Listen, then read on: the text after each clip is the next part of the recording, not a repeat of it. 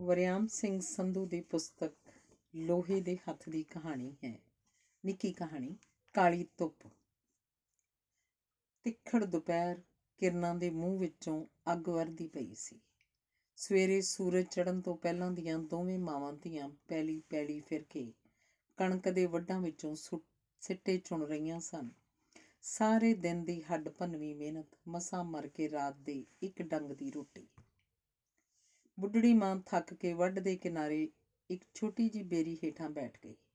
ਪਰ ਧੀ ਸਿੱਟੇ ਚੁਣਦੀ ਜਾ ਰਹੀ ਸੀ, ਚੁਣਦੀ ਜਾ ਰਹੀ ਸੀ। ਪਸੀਨਾ ਚੋ ਚੋ ਕੇ ਉਹਦੇ ਸਾਂਵਲੇ ਰੰਗ 'ਚ ਘੁਲਦਾ ਪਿਆ ਸੀ।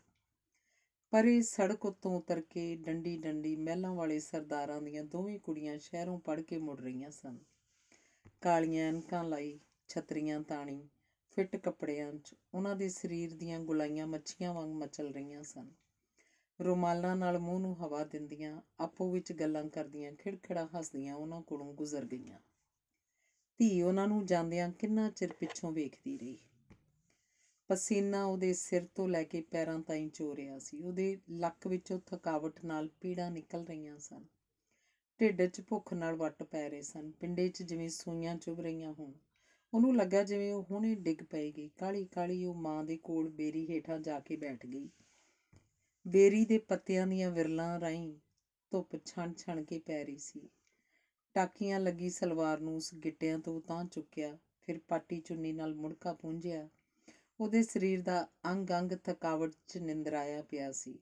ਉਹਦਾ ਜੀ ਕੀਤਾ ਛਾਵੇਂ ਲੰਮੀ ਪੈ ਜਾਏ, ਸੌਂ ਜਾਵੇ ਸੌਂ ਜਾਵੇ। ਤੇ ਫਿਰ ਪਤਾ ਨਹੀਂ ਮਹਿਲਾਂ ਵਾਲਿਆਂ ਦੀਆਂ ਦੂਰ ਪਿੰਡ ਵੜਦੀਆਂ ਕੁੜੀਆਂ ਦੀਆਂ ਪਿੱਠਾਂ ਤੇ ਨਜ਼ਰ ਗੱਡੀ। ਉਹਨੂੰ ਕੀ ਖਿਆਲ ਆਇਆ?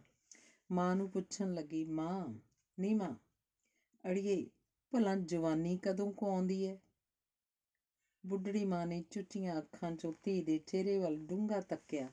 ਫਿਰ ਜਿਵੇਂ ਕੋਈ ਫਿਲਾਸਫਰ ਬੋਲਦਾ ਹੈ, ਪੁੱਤ, ਜਦੋਂ ਬਹੁਤਾ ਹਾਸਾ ਆਵੇ, ਖਿੜਖੜਾ ਕੇ ਬਿਨਾਂ ਕਿਸੇ ਗੱਲ ਤੋਂ। ਕੁੜੀ ਦੇ ਬੋਲਾਂ 'ਚ ਜਿਵੇਂ ਸਾਰੇ ਜਹਾਨ ਦਾ ਦਰਦ ਇਕੱਠਾ ਹੋ ਗਿਆ। ਹਾਏ ਹਾਏ, ਨੀ ਮਾਂ ਇਹ ਤਾਂ ਪਿਛਲੇ ਸਾਲ ਬੜਾ ਆਇਆ ਸੀ। ਹੱਥ 'ਚ ਫੜਿਆ ਸਿੱਟਾ ਉਸ ਉਂਗਲਾਂ ਵਿੱਚ, ਜ਼ੋਰ ਦੀ ਮਲ ਦਿੱਤਾ। ਦੂਰ ਤੱਕ ਚਾਰੇ ਪਾਸੇ ਕਾਲੀ ਧੁੱਪ ਧਰਤੀ ਦਾ ਪਿੰਡਾ ਲੂ ਰਹੀ ਸੀ। ਧੰਨਵਾਦ।